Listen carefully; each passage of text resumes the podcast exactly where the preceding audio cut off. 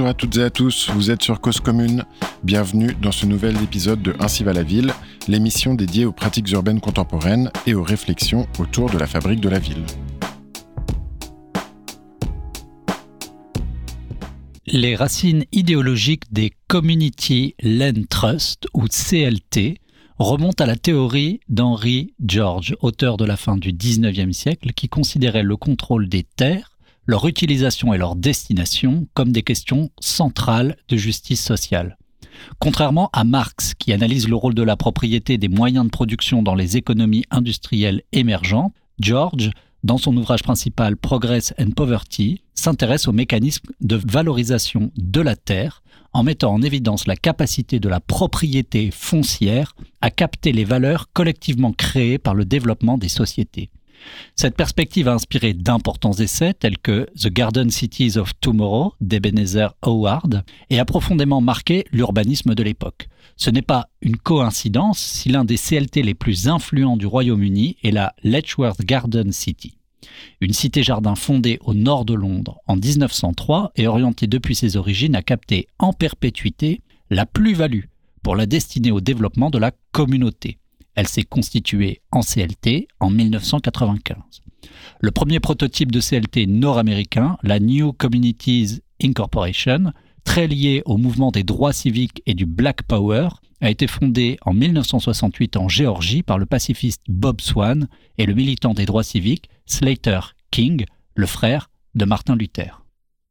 Ce texte a été lu par euh, Hugo Christie euh, et donc c'est un extrait d'un article paru l'an dernier sur le site de Métropolitique les Community Land Trust vers l'émergence des communs de l'habitat. Donc ça c'est le titre de l'article écrit par Daniela Festa. Euh, donc une chercheuse en, en, urbanisme et en droit, il me semble. Euh, pour en discuter, nous sommes aujourd'hui avec Cécile Hagman, la directrice générale de la COP foncière. Bonjour Cécile Hagman. Bonjour Paul. Alors vous êtes géographe et urbaniste, vous êtes spécialiste du logement social et vous dirigez donc la COP foncière, qui est un organisme foncier solidaire qui, qui opère en Ile-de-France. Alors Qu'est-ce qu'un organisme foncier solidaire, donc un OFS on va, partir, on va passer une bonne partie de l'émission à l'expliquer, mais une fois qu'on comprend le principe, les auditeurs vont vite comprendre la puissance de cet outil et la manière dont il bouleverse potentiellement le rapport qu'un habitant peut avoir à son logement. Donc, si j'ai bien compris, euh, un OFS, c'est euh, un organisme qui produit du logement abordable en séparant la propriété du sol de la propriété du bâti, c'est ça? Pas exactement ça, mais c'est l'esprit. Euh, c'est l'esprit, et en tout cas, c'est la manière qu'on a de, le présenter pour le, en le vulgarisant. Donc, euh, pour venir sur ce qu'est un organisme de foncier solidaire, c'est une structure qui, a été créée il y a une dizaine d'années, bientôt, hein, par la loi Allure, en 2014, et dont la vocation était de générer un certain nombre de foncières disposant d'un agrément de l'État à but non lucratif euh, et dont la mission était d'acheter des fonciers en vue d'y faire produire euh, des logements euh, abordables qui seront ensuite diffusés en accession sociale à la propriété. Juste peut-être une petite question, mhm. qu'est-ce que c'est qu'une foncière? Alors, une foncière, bah, c'est un peu comme son nom l'indique, une, une, structure, une entreprise, quel que soit finalement son statut, et dont la mission est de porter, de s'approprier des fonciers, d'en assurer le portage sur le temps long, puis nous, nous sommes une foncière destinée au logement. Donc nos fonciers, ils sont destinés à la production de logements. Pour dire des foncières agricoles, tout type de foncières.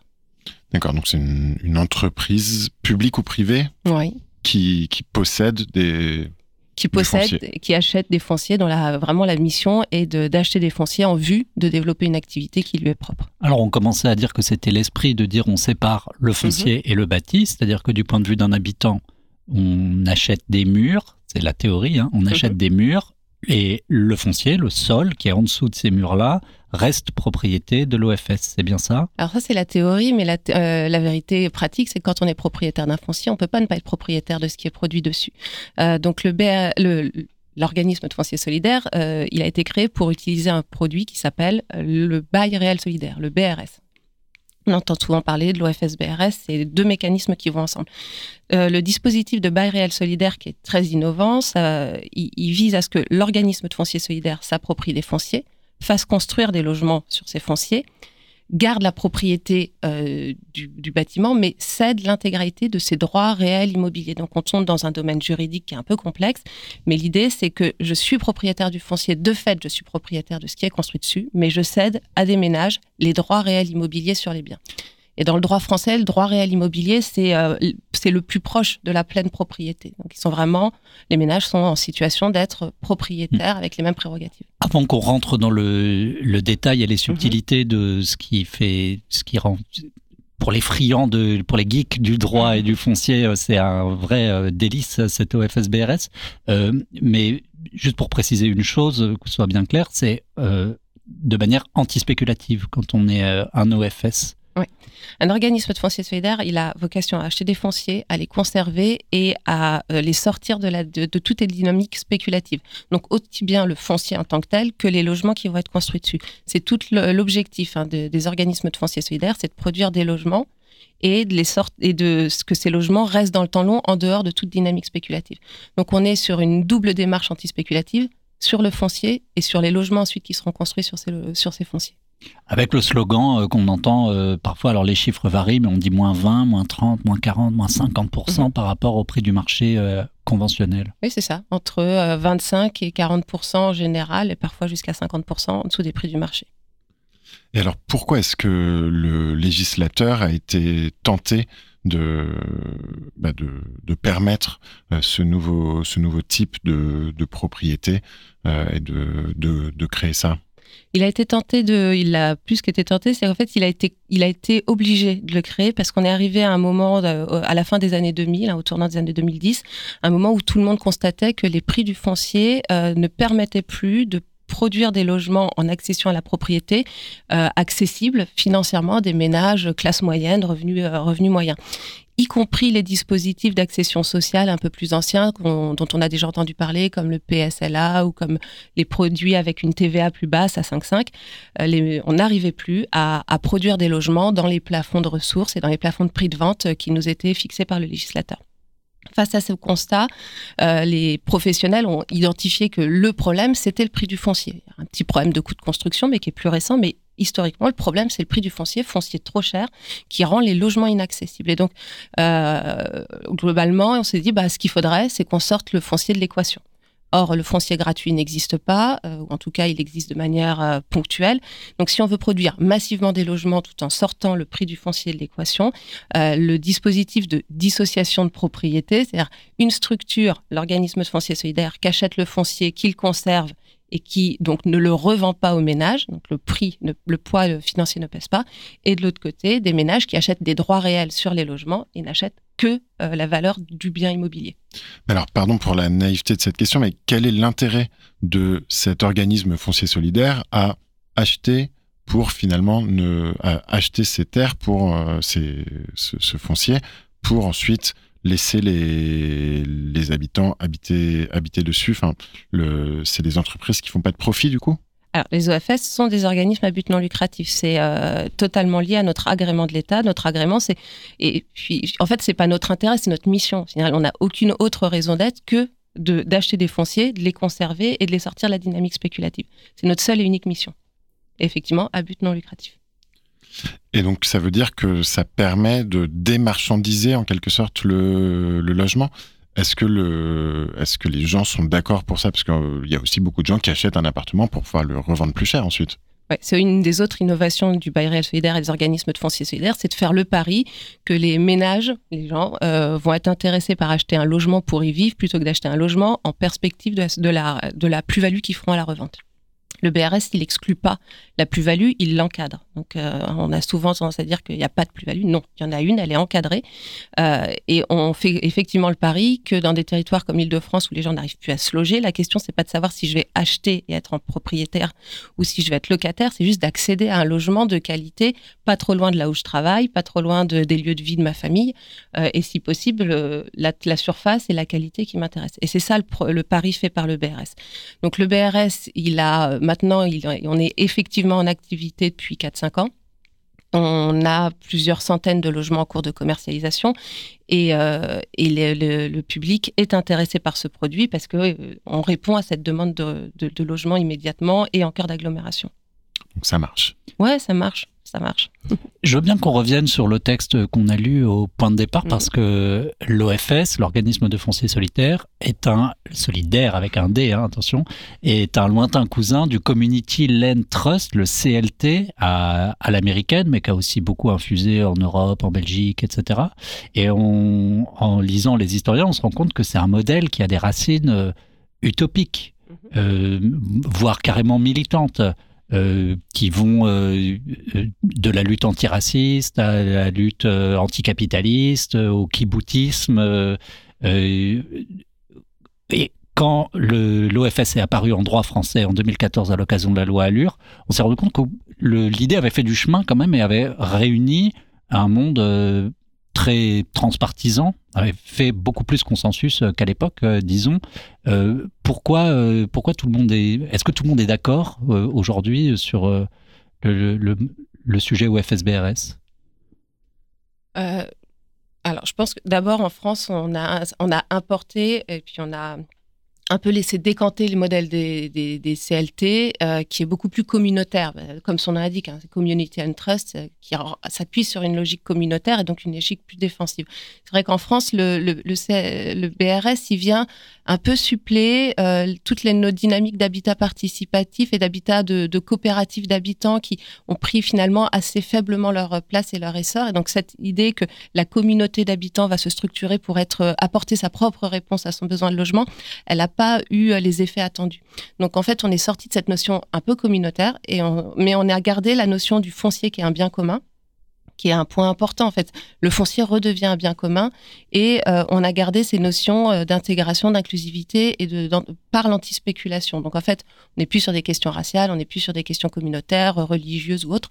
En revanche, euh, on considère qu'il y a besoin de recréer cette solidarité entre les habitants à travers l'accès au logement, finalement indépendamment d'autres enjeux. Donc c'est plus un montage juridique, un objet de droit que un mode de vie en tant que tel oui, il peut être, euh, on peut, comment dire, on peut l'associer. Le BRS, euh, il peut s'associer à de l'habitat participatif. Il peut, donc, il peut euh, venir en complément d'une logique participative, plus communautaire, mais il l'oblige pas, il l'implique pas. Donc oui, c'est pas un logement qui se distingue dans son occupation et dans son mode de vie quotidien d'un logement en, copropriété classique, quel que soit le, qu'est-ce que soit le lieu. Ce qui est spécifique, c'est le statut du propriétaire et donc euh, d'autres implications euh, sur, le, sur le, droit, en fait, du propriétaire. Mais du coup, les, les gens qui habitent dans un tel logement, est-ce qu'ils sont vraiment propriétaires? Ils sont vraiment propriétaires de leur droit réel immobilier. Et quand on est propriétaire de droit réel immobilier, on a vraiment l'essentiel des droits et des devoirs d'un propriétaire. Donc, à savoir? À savoir, en fait, ils sont pas plein propriétaires, puisqu'ils ne sont pas propriétaires de leurs murs, ils sont propriétaires des droits réels. Euh, à savoir, ils ont euh, des contraintes qui sont liées à toute cette dynamique antispéculative. Pour garantir le caractère antispéculatif, le bail réel solidaire, qui, comme son indique, est un bail. Donc en fait, le ménage acquiert des droits pour la durée fixée par le bail qui va aller en général quelque part entre 80 et 99 ans. La loi nous autoriserait à descendre jusqu'à 18 ans, donc d'avoir des durées de bail assez courtes. Mais le ménage. Assez courte pour. Euh, oui, 20 ans c'est court, mais 18 ans c'est court, mais, mais, c'est déjà long à, l'échelle de vie d'un ménage. Et donc quand le ménage, euh, en tout cas dans le modèle de la COP foncière, acquiert ses droits, il en dispose pour 80 ans. Et pendant 80 ans, il peut occuper son logement comme il l'entend, faire les travaux qu'il entend. Il est copropriétaire dans son âge de copropriété, mais il doit respecter un certain nombre de, règles qui garantissent le caractère antispéculatif. Il doit l'occuper à titre de résidence principale, il peut le céder, il peut vendre ses droits, il ne pourra pas les vendre à n'importe qui, il faudra le revendre à des ménages qui sont aussi sous les plafonds de ressources, et il ne pourra pas le revendre à n'importe quel prix, il devra le revendre avec un encadrement de la plus-value. Alors, c'est légué à ses enfants? Parce que c'est souvent pour ça aussi qu'on achète? On peut le céder aux ayants droit, enfants euh, ou autres, et les enfants ont l'option soit de vivre dans le logement, et auquel cas il faudra qu'ils répondent au plafond de ressources, et on resignera un bail et ils repartiront pour 80 ans, soit euh, ils décident de ne pas l'occuper, ils le vendent et récupèrent le capital. Et donc cette, euh, cette revente anti, avec donc qui est encadré pour, euh, en gros, que les que les ménages qui le revendent euh, ne fassent pas une, euh, une plus-value trop importante. C'est, enfin, quel est l'encadrement? C'est quoi la plus-value maximum autorisée? Alors, c'est chaque organisme de foncier solidaire peut fixer des règles différentes. Elles sont inscrites dans le bail, donc c'est très transparent.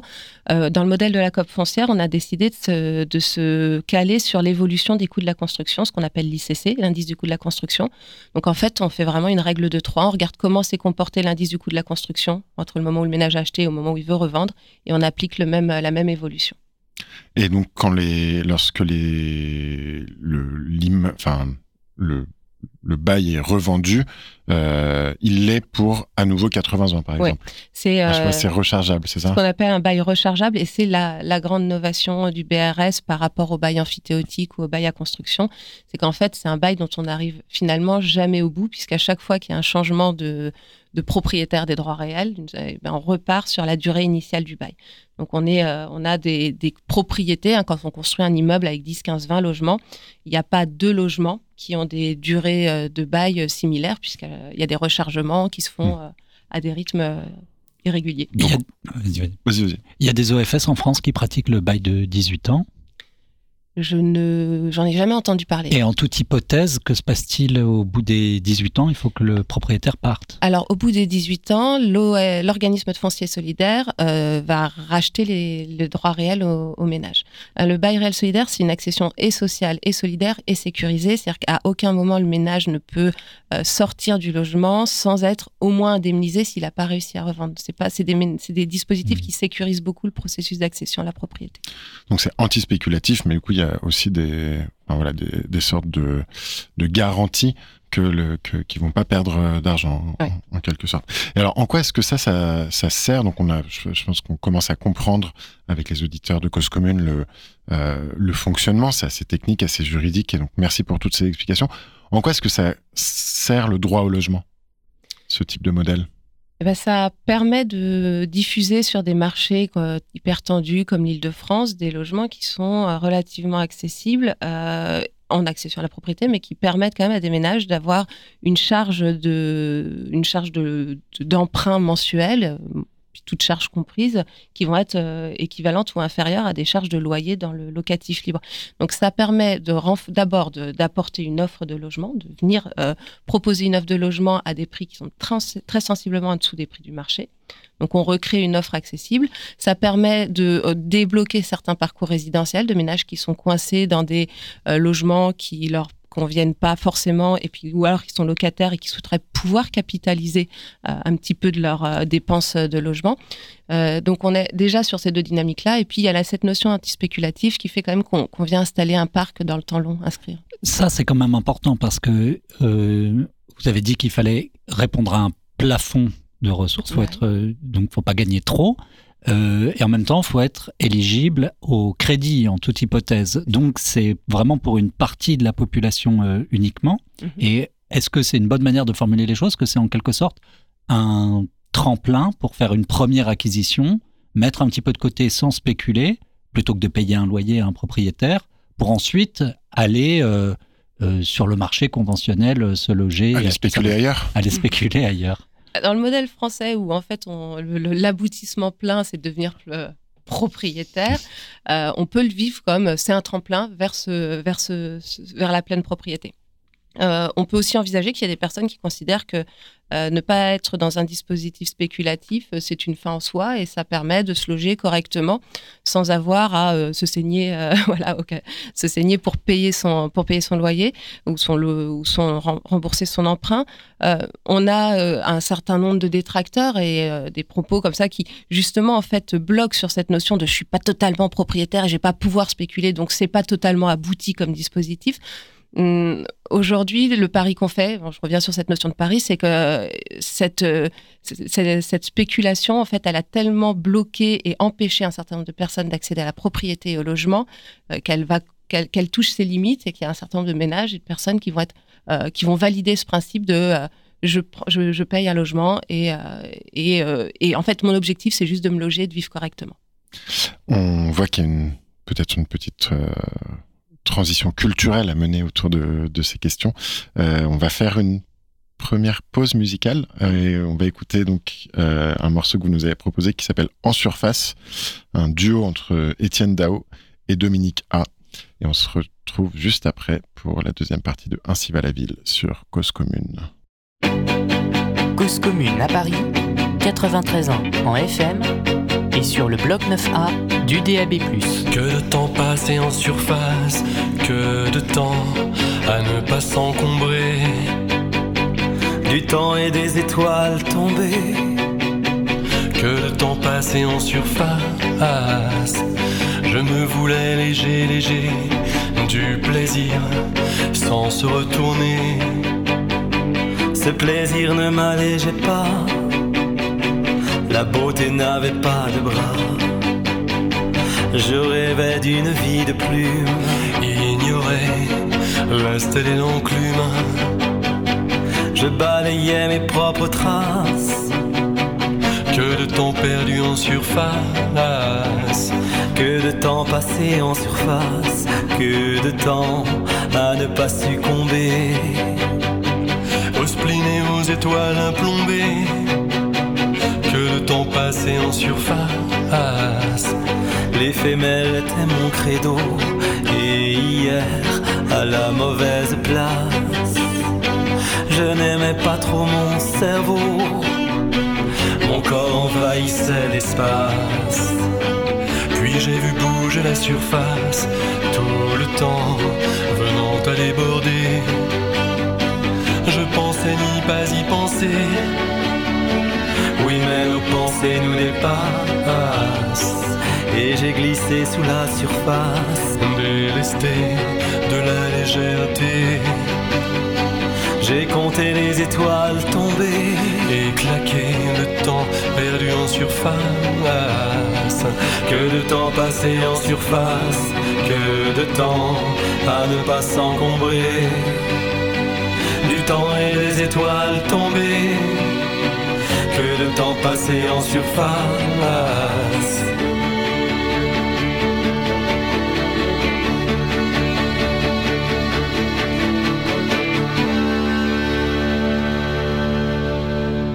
Nous sommes de retour sur le plateau de Ainsi va la ville, euh, toujours avec euh, mon compère Hugo Christie euh, et donc Cécile Agman, directrice générale de la COP foncière. Donc juste avant la pause, on, évoquait ces organismes fonciers solidaires et donc vous nous avez expliqué à quel point voilà, ils, permettent l'accès au, logement euh, pour, dans des marchés tendus pour des personnes qui, n'auraient pas pu y accéder sur le marché libre. Quel type de logement ça produit alors ces, ces, ces, OFS Est-ce que vous, est-ce que ensuite, une fois que le, une fois passé donc ce euh, ce cadre juridique euh, qui, qui, permet ça, est-ce que quand on entre dans le logement, est-ce que c'est un logement comme les autres? Est-ce qu'il y a des particularités? Est-ce qu'il est possible de produire d'autres types de logements dans ce cadre euh, juridique, justement? Un, logement en bail réel solidaire, globalement, c'est juste un logement. Voilà, c'est un logement comme les autres.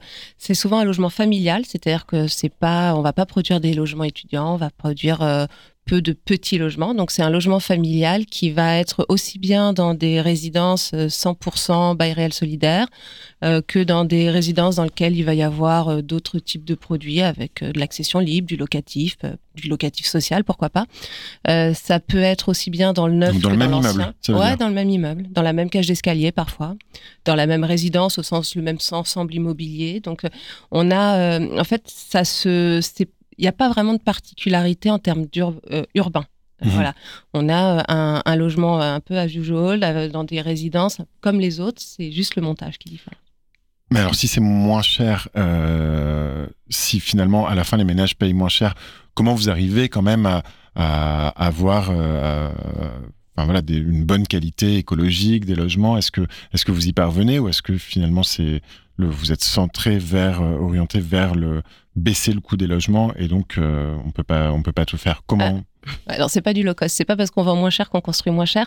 En fait, la, la mécanique hein, qui fait que les logements sont vendus moins cher, elle est euh, très arithmétique. C'est un, euh, on sort la valeur du prix du foncier, qui peut représenter en Ile-de-France entre 15 et 50 hein, sur certains fonciers, sur certains territoires, mais assez facilement entre 15 et 25 du prix du, logement. Et on bénéficie d'une TVA à 5,5 et plutôt qu'une TVA à 20 donc on a 15 points de TVA en moins. Donc en gros, bah, 15 plus 15, 30 de manière très mécanique. Mmh. Quand vous dites vous sortez le prix du foncier, du coup, le, le, foncier, il n'est pas payé? Comment, ça, comment ça se passe? Alors, le foncier, il est payé par l'organisme de foncier mhm. solidaire qui, euh, pour financer. Alors, on est plusieurs types de structures. Hein, les organismes fonciers solidaires sont assez différents, mais globalement, on a recours à des fonds propres, un petit peu, ou beaucoup en fonction des, types euh, d'organisations, à la COP foncière un petit peu, et ensuite beaucoup d'emprunts, euh, beaucoup des prêts euh, de la Caisse des dépôts, qui s'appelle le prêt Gaïa, et qui a la particularité d'être un prêt sur 80 ans. Donc en fait, on échelonne notre dette, on s'endette beaucoup, et on étale notre dette sur le temps très long, et ça nous permet d'appliquer ensuite des, ce qu'on appelle une redevance, l'équivalent d'un loyer qui va être payé par les ménages tous les mois euh, sur, euh, sur leur logement. Donc en fait, ils payent le foncier à travers la redevance. Donc ils payent le foncier, mais sur très très très longtemps, plutôt que de le payer le premier jour quand ils achètent l'appartement, c'est ça, Et ils ne payent que pour la durée où ils occupent le logement. C'est euh, un des, c'est une des manières de, aussi de faire vivre la solidarité. En fait, c'est je suis un organisme foncier solidaire, je fais bénéficier de ce service à des ménages, première solidarité. Je suis ménage, j'achète et je m'engage à pas spéculer, à revendre pas trop cher à des ménages qui viendront. Deuxième solidarité, et troisième, je, paye le foncier à euh, du proportion de l'usage que j'en ai. Et plusieurs générations vont succéder pour payer le foncier.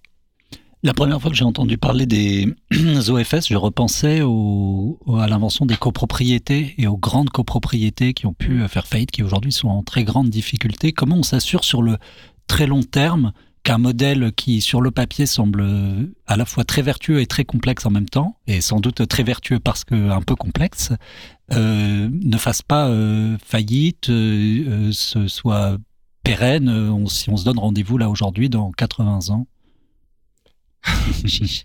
euh, bah, je pense que c'est tout le sujet euh, que se sont posés euh, aussi les financeurs des organismes de foncier solidaire, parce que ce sont les organismes de foncier solidaire qui, doivent veiller au grain et qui sont là pour, s'assurer que le dispositif est pérenne et que les copropriétés ne s'enfoncent pas et ne s'enlisent pas dans, de, la dégradation.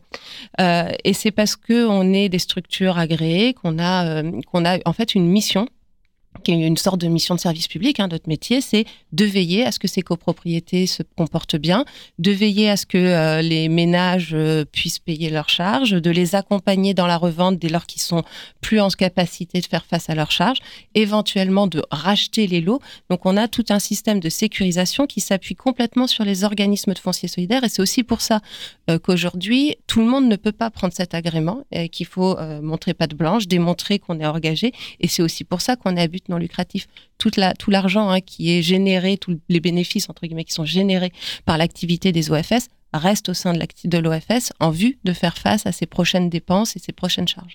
Il vous faut au moins un actionnaire euh, public, si je ne me trompe pas, pour être sûr que personne va partir euh, avec la caisse Euh, pas forcément un actionnaire public, non, mais on est. Euh, alors, euh, il y a beaucoup d'organismes de foncier solidaire qui sont appuyés sur des collectivités locales et beaucoup aussi qui sont appuyés sur des organismes HLM. Donc, de fait, l'essentiel des structures qui sont aujourd'hui OFS ont, ont un ancrage public ou d'intérêt général. Et c'est vrai que les structures totalement de droit privé appuyées sur des, euh, des euh, typiquement des, euh, des, opérateurs de type promoteur privé qui sont à but lucratif ne sont pas aujourd'hui en situation d'être en direct agréés au FS. Mais alors comment, Là, on, vit en ce moment une période de, crise du logement, donc il n'y a pas assez de logements dans les métropoles euh, les plus les, plus denses. Le logement est trop cher. Euh, les promoteurs immobiliers disent tous que, qu'ils vont licencier plein de gens et qu'ils ils, commencent, etc. Il y a, la, la, machine à produire du logement est bloquée. Face à ça, il y a cette, cette solution pourquoi est-ce qu'on la, on la massifie pas? Quels sont aujourd'hui les, euh, les barrières? Parce que ça, enfin, ça, ça paraît parfait là, ce que vous, ce que vous, ce que vous racontez. Je crois que, comme vous le disiez tout à l'heure, en fait, il y a les ménages qui sont, qui peuvent acheter en BRS, c'est ceux qui sont pas trop riches, en dessous les plafonds de ressources, mais suffisamment riches pour accéder à un emprunt. Ça fait quelle proportion environ des ménages? Euh, au 1er janvier, il y a eu 2024, il y a eu des changements de plafond qui fait qu'aujourd'hui, euh, l'essentiel de la population française est éligible au bail réel solidaire. Je pense, euh, je n'ai pas les chiffres, mais je dirais qu'on est au-delà des 90%, euh, ce qui est, ce qui est enfin, phénoménal, ce qui peut poser beaucoup de questions hein, sur pour le produit. la vérité, c'est que quand on a la possibilité d'acheter en pleine propriété, on fait le choix de la pleine propriété. Donc, on se retrouve aujourd'hui sur, euh, on essaye de viser euh, les de, territoire par territoire, 20, 20, 20%, 20, 30% de la population entre, voilà, qui sont entre ceux qui, euh, qui gagnent assez pour passer, pour aller voir des banques et, mais pas trop pour pouvoir ne pas être intéressé par une pleine propriété. Mmh. Mais si, d'un autre côté, tout le, logement est trop cher, les banques ne prêtent plus parce que, enfin, pourquoi est-ce qu'on, il, serait pas possible de reconvertir les opérations euh, d'accession classique en, en BRS À quel moment est-ce que le coût est parti et c'est trop tard? Euh, alors, il y a des problèmes techniques, juridiques qui peuvent se poser. Après, il y a l'autre sujet, c'est que si les banques ne prêtent pas aux ménages qui achètent en pleine propriété, on, a, on rencontre exactement les mêmes difficultés sur le bail réel solidaire. Mais pourtant, si, si ça coûte moins cher, les banques devraient, devraient prêter davantage, non? Enfin, Aujourd'hui, les banques ne prêtent pas beaucoup et en fait, ceux qui achètent moins cher sont quand même au taquet de leur capacité hmm. d'endettement et donc finalement, on se retrouve dans les mêmes difficultés. On n'est pas mieux traité euh, par les banques et d'autant plus qu'on a aujourd'hui pas beaucoup de banques qui financent les ménages qui achètent en bail réel solidaire, même si les choses s'améliorent. Mmh. Même s'il y a quand même des, risques de, sur la revente qui sont euh, bien moindres pour euh, des gens qui achètent en BRS. Eh oui, le produit est très sécurisé, mais on n'a pas forcément plus de facilité d'accès à l'emprunt, au contraire. Donc je pense qu'on n'est pas en capacité, puis on n'a pas vocation en fait à venir, entre guillemets, faire le sauvetage des opérations mmh. plantées. en revanche, on essaye d'accompagner, nous, les promoteurs et les territoires, et surtout les opérateurs HLM qui ont comme mission de développer l'accession sociale pour penser les produits dès le départ pour faire du bail réel solidaire. on est quand même sur des produits d'accession sociale on va penser des immeubles et des produits logements pérennes, un peu, un peu robustes, avec des surfaces euh, agréables. Nous, on, est assez attentifs aux surfaces de nos logements. C'est difficile en fait d'aller sur un produit, un programme totalement pensé par un, promoteur, parfois avec des surfaces de logement qui sont trop petites par rapport à ce que nous on va attendre. Mhm. Donc, on pourrait le faire. Euh, plutôt suffisamment en amont pour avoir encore un autre mot à dire sur le produit logement. Et puis, euh, nous, on est assez attentifs à ce que les organismes HLM soient actifs dans le bail réel solidaire parce que parce que c'est leur métier en fait de loger euh, les ménages avec des ressources limitées. C'est leur métier de sécuriser l'accession à la propriété. Et donc, on essaye toujours d'avoir un environnement avec nous. Un, nous, organismes fonciers solidaires, de ne travailler qu'avec nos opérateurs HLM pour vraiment être dans un produit d'accession sociale à la propriété pérenne.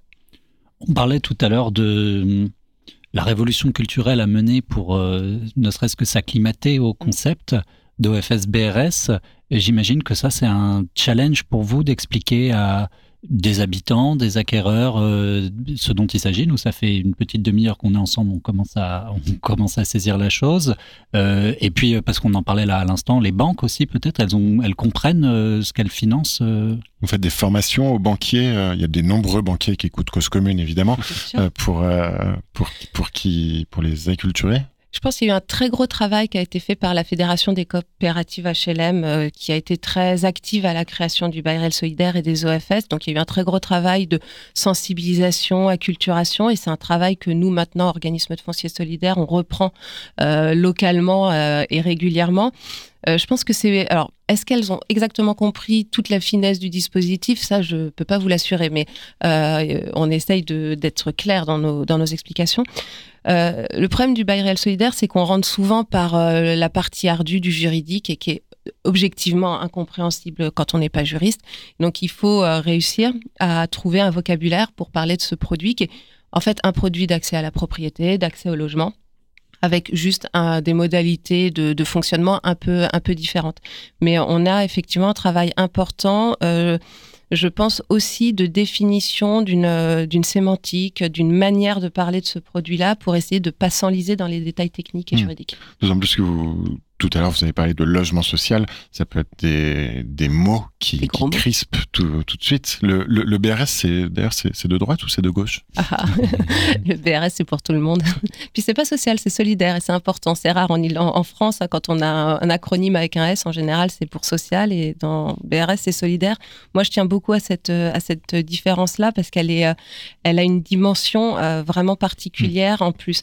Après, moi, je suis issue du monde du logement social et je ne vois pas de, je vois pas d'outrage à parler de logement social et je pense qu'il faut qu'on soit aussi capable de défendre ce logement-là qui loge 70% de la population française et qui est pas, qui est pas ce que, qui est pas, qui est loin de la réalité qu'on en dépeint euh, régulièrement. C'est pas social, mais au sens de la loi SRU qui fixe des objectifs à chaque commune, ça compte, non?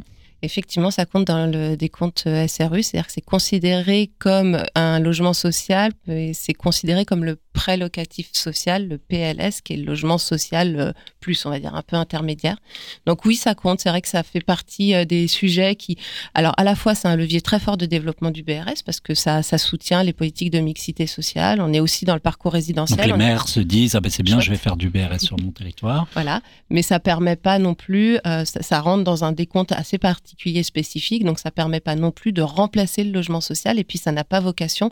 Nous, on est très attentifs à ce que le BRS ne remplace pas le logement social. On s'adresse absolument pas à la même population. Hmm. donc la loi SRU, je crois que c'est une loi qui date du début des années 2000 et qui fixe un taux minimum de logement social qui était de 20 puis de 25 dans les communes qui ont, qui ont des difficultés, qui, qui, subissent un peu la crise du logement, c'est ça? C'est ça. Il y, a une, il y, a une, obligation pour les communes d'une certaine taille euh, d'avoir au moins 25% de logement social dans leur euh, parc de résidence principale. Donc le BRS euh, y contribue.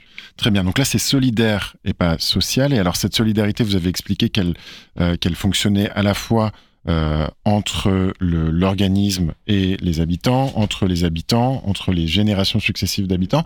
Est-ce qu'il y a aussi une solidarité au sein d'un immeuble? Est-ce que vous, avez, vous aviez dit que hum, le, le BRS, finalement, ça s'inscrivait dans une tradition d'urbanisme coopératif, participatif?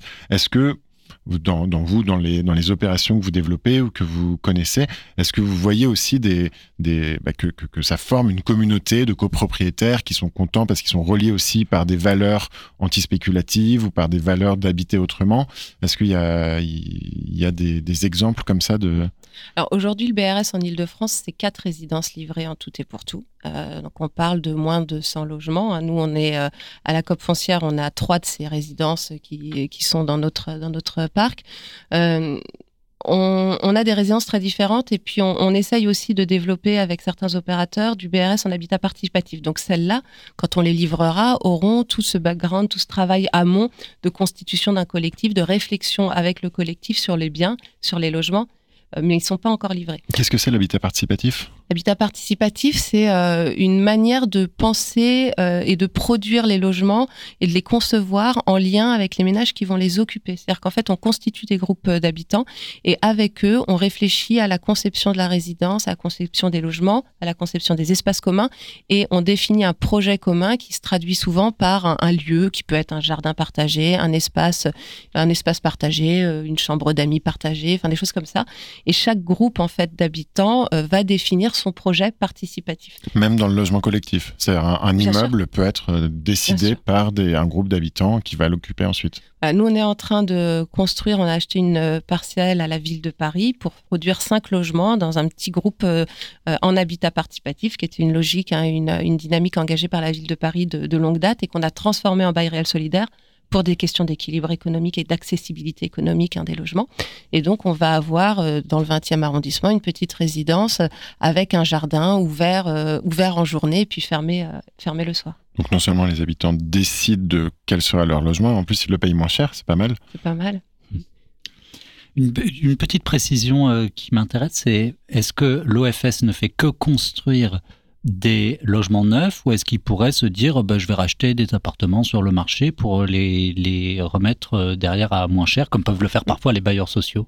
On peut faire les deux. Euh, alors nous on a une, une de la deuxième résidence que nous avons livrée à Pantin est, une acquisition amélioration. C'est une acquisition d'une ancienne gendarmerie euh, qu'on a travaillé avec une coopérative de Seine-Saint-Denis qui s'appelle les Habitations Populaires et donc on a transformé une ancienne gendarmerie en huit logements et on a créé dans, dans les le jardin, trois petites maisons individuelles, enfin qui sont accolées.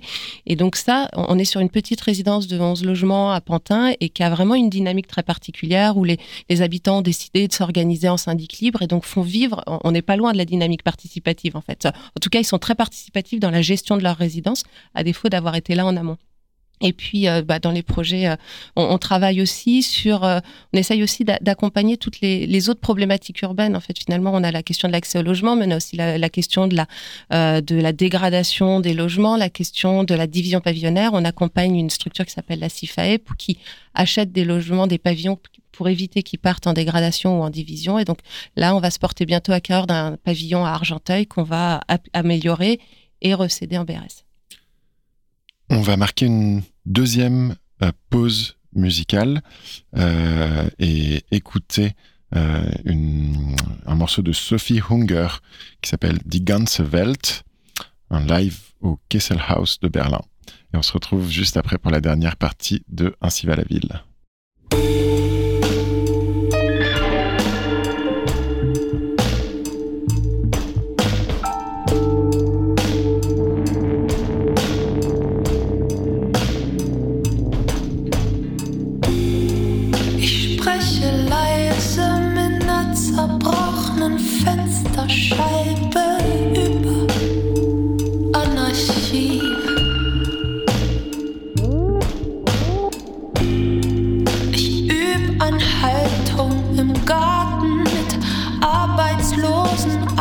about me.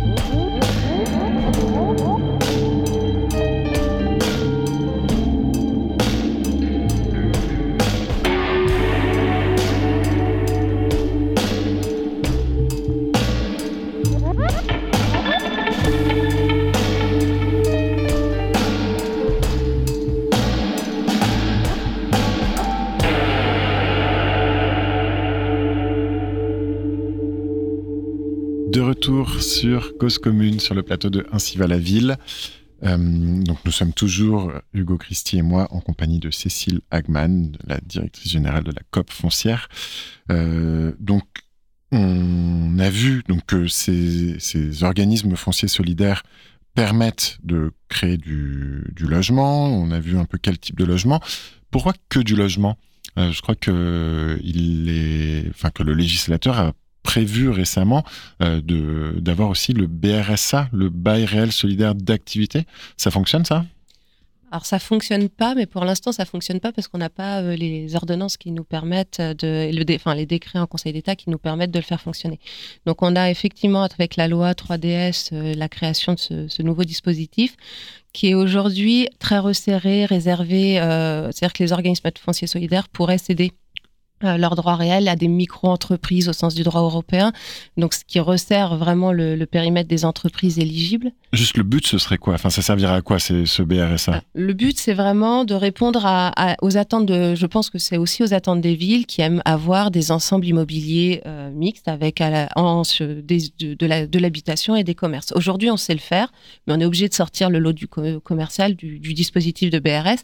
Donc là, l'objectif, c'est de créer des locaux commerciaux à des prix euh, à des prix accessibles à des petites entreprises pour permettre de réintégrer dans les villes euh, des petites entreprises qui ne sont pas encore très solides. Donc les petits commerçants, par exemple, tous ceux dont on déplore qu'ils aient déserté les centres-villes euh, en subissant la, la, concurrence des centres commerciaux, par exemple? Alors ça pourrait être eux dès lors qu'ils répondent à ces critères un petit peu restrictifs qui sont la micro-entreprise, c'est-à-dire moins de 10 salariés et avec un chiffre d'affaires limité. ça peut être aussi les petits les artisans, c'est aussi comment on peut rentrer un peu industrialiser sur la micro-industrialisation, comme ça, les villes à travers des métiers qui en sont, qui en sont, qui en sont partis. Donc c'est ça l'essentiel, je pense. L'attendu, c'est de, de, rendre possible pour les opérateurs, euh, pour les organismes euh, de foncier solidaire, cette double activité qui répond à un besoin des territoires. Et on a besoin aujourd'hui d'y voir un peu plus clair sur le cadre euh, juridique et comment on va pouvoir le mettre en place. Et je pense qu'on gagnera progressivement avec plusieurs prochaines lois euh, en flexibilité sur les, structures auxquelles on pourra céder nos droits. Parce que donc, si j'ai bien compris, euh, il n'est pas possible de développer une opération entière en bail réel solidaire d'activité. Donc, de faire un immeuble de bureau pour ou un centre commercial avec ce, ce, type de principe euh, antispéculatif Alors on attend le décret en Conseil d'État. C'est le décret qui va le préciser, mais aujourd'hui, hein, les services, les services de l'État ont plutôt pris l'option d'avoir euh, que le BRSA soit une activité accessoire, euh, opération par opération. Donc on pourrait pas faire une opération que de BRSA, il faudrait faire une opération de BRS logement dans laquelle on aurait jusqu'à 30% de surface pour l'activité parce qu'on conserve l'idée d'un immobilier économique qui doit finalement générer le plus de valeur possible, c'est ça? C'est finalement une, culture immobilière qui, même au sein des services de l'État, reste euh, celle d'un immobilier tourné vers la, la production de, de rente foncière finalement? Alors, je l'aurais pas forcément formulé comme ça. Je pense que euh, en, en, en produisant le BRSA, ils l'ont vraiment pensé pour faire, pour répondre à ce besoin de cette ville mixte avec euh, euh cette verticalité, euh, le, le, local d'activité à rez-de-chaussée, les logements en, en étage. et je pense, et la deuxième logique qui est vraisemblablement de recréer des capacités sur les territoires les plus tendus euh, à, créer des locaux commerciaux, des locaux d'activité accessibles pour les petites entreprises. Je pense que je ne vois pas forcément euh, une, autre, une autre logique. En revanche, euh, y a, une fois qu'il y a cette volonté qui est posée, l'État se dit oui d'accord, mais les organismes de foncier solidaire, ils ont un agrément, il faut les vérifier, contrôler, contrôler aussi que l'activité, elle se déporte pas que sur de l'activité, sur potentiellement une activité qui sera euh, un peu plus rémunératrice pour les OFS et donc faire attention à ce que euh, euh on, on, reste bien dans euh, les attendus de l'agrément qu'on a obtenu. Parce qu'on pourrait imaginer ça finalement, un, un modèle de d'OFS dédié à l'activité et avec euh, voilà de, un peu comme le, le logement social de l'activité. Enfin, c'est Hugo Christie et moi on, travaille mmh. beaucoup là-dessus. est-ce que est-ce que vous vous y croyez? Est-ce que vous pensez que ce serait souhaitable? Euh, j'ai pas forcément de regard euh, très expert là-dessus. Je pense que le principe d'un OFSA, euh, je, crains en fait que ça vienne s'opposer à un certain nombre de, rigidités juridiques, administratives et fiscales. Euh, et donc c'est certainement ce qui amène le législateur à, le mettre en accessoire de l'activité de l'OFS. Donc, mais mais il faut pas s'arrêter à un cadre légal tel qu'il est. S'il y a un enjeu et si on est capable de démontrer toute l'effectivité de ce dispositif-là, on voit bien à travers la création des OFS et du BRS que le législateur est capable de pousser les curseurs et de créer la bonne euh, structure. Donc je pense qu'on est sur un, premier essai qui peut-être donnera euh, progressivement dans quelques années euh, les, fruits qui peut-être sont les germes de l'OFSA. Est-ce que aujourd'hui vous voyez des, barrières au développement des OFS en, général? Qu'est-ce qui, qu'est-ce qui fait que le modèle ne se, ne se enfin, le modèle aujourd'hui se diffuse, mais qu'est-ce qui, qu'est-ce qui manquerait pour que il se diffuse absolument partout? Est-ce que d'ailleurs c'est souhaitable? Euh, en fait, il manque rien pour qu'il se diffuse partout et je pense qu'il est en train de se diffuser partout. C'est juste une opération. Aujourd'hui, quand on veut construire un logement neuf, euh, on sait que la vie d'une opération, c'est de l'ordre de 8 ans entre les recours, les permis de construire, les 8 ans. Euh, et les OFS, les lois, tous les décrets sont sortis en 2017, donc il y a moins de 8 ans. Donc on, on est plutôt dans la phase où on commence à avoir les premières livraisons de logements et ça va s'accélérer. Je suis pas sûre qu'il y ait des, grandes, des grands freins aujourd'hui qui restent à la production, euh, en tout cas à la dynamique des organismes de foncier solidaire et du BRS. Euh, peut-être que c'est presque peut-être qu'il faut faut s'arrêter, enfin, faut pas s'arrêter, mais il faut peut-être se calmer sur toutes les évolutions législatives. Il y a aussi un cadre juridique qui évolue beaucoup. Aujourd'hui, on a, euh, je pense, un cadre juridique qui est assez clair pour les organismes de foncier solidaire, un cadre financier avec l'appui de la Caisse des dépôts qui est assez puissant euh, pour développer de manière assez, enfin, c'est prêts à long terme, c'est ça? Oui, c'est ça, les prêts à long terme. Puis, euh, on s'appuie sur, alors la Caisse des dépôts, c'est le livret A. Le livret A, c'est quand même énormément d'argent, donc c'est le genre de, de fonds qui est un peu inépuisable. Donc, on a la capacité à faire. On a la capacité opérationnelle, on a la capacité financière, on a un cadre juridique relativement clair, on a quelques ajustements à faire pour permettre que le dispositif soit vraiment complètement fluide. Euh, donc je pense qu'il n'y a rien qui s'oppose et qu'il n'y a pas forcément de frein, j'ai juste le temps. Donc rien sur la liste au Père Noël pour la, loi logement en, préparation du côté des, euh, des OFS Non, je pense qu'il y a des, on a toujours des corrections de l'ordre de la correction à faire pour vraiment fluidifier. Moi, euh, en tant que la COP foncière, ce que ce qu'on défend, c'est vraiment que justement le BRS ne devienne pas euh, un produit euh, comme n'importe lequel. On est sur un produit d'accession sociale qui a qui bénéficie d'un certain nombre d'avantages, qui cible un public en particulier. Et nous, on pense qu'il faut le diffuser de manière importante, mais qu'il faut faire attention à ce qu'il soit pas trop banalisé parce qu'en fait, c'est pas, euh, voilà, c'est un produit qui s'appuie sur un organisme de foncier solidaire avec un engagement de temps long, avec une sécurisation et, euh, et on défend beaucoup nous cette euh, ce, cette approche HLM du, du produit. Donc, on, on, veut le diffuser tout en le gardant dans un cadre dans un cadre d'accession sociale et solidaire à la propriété.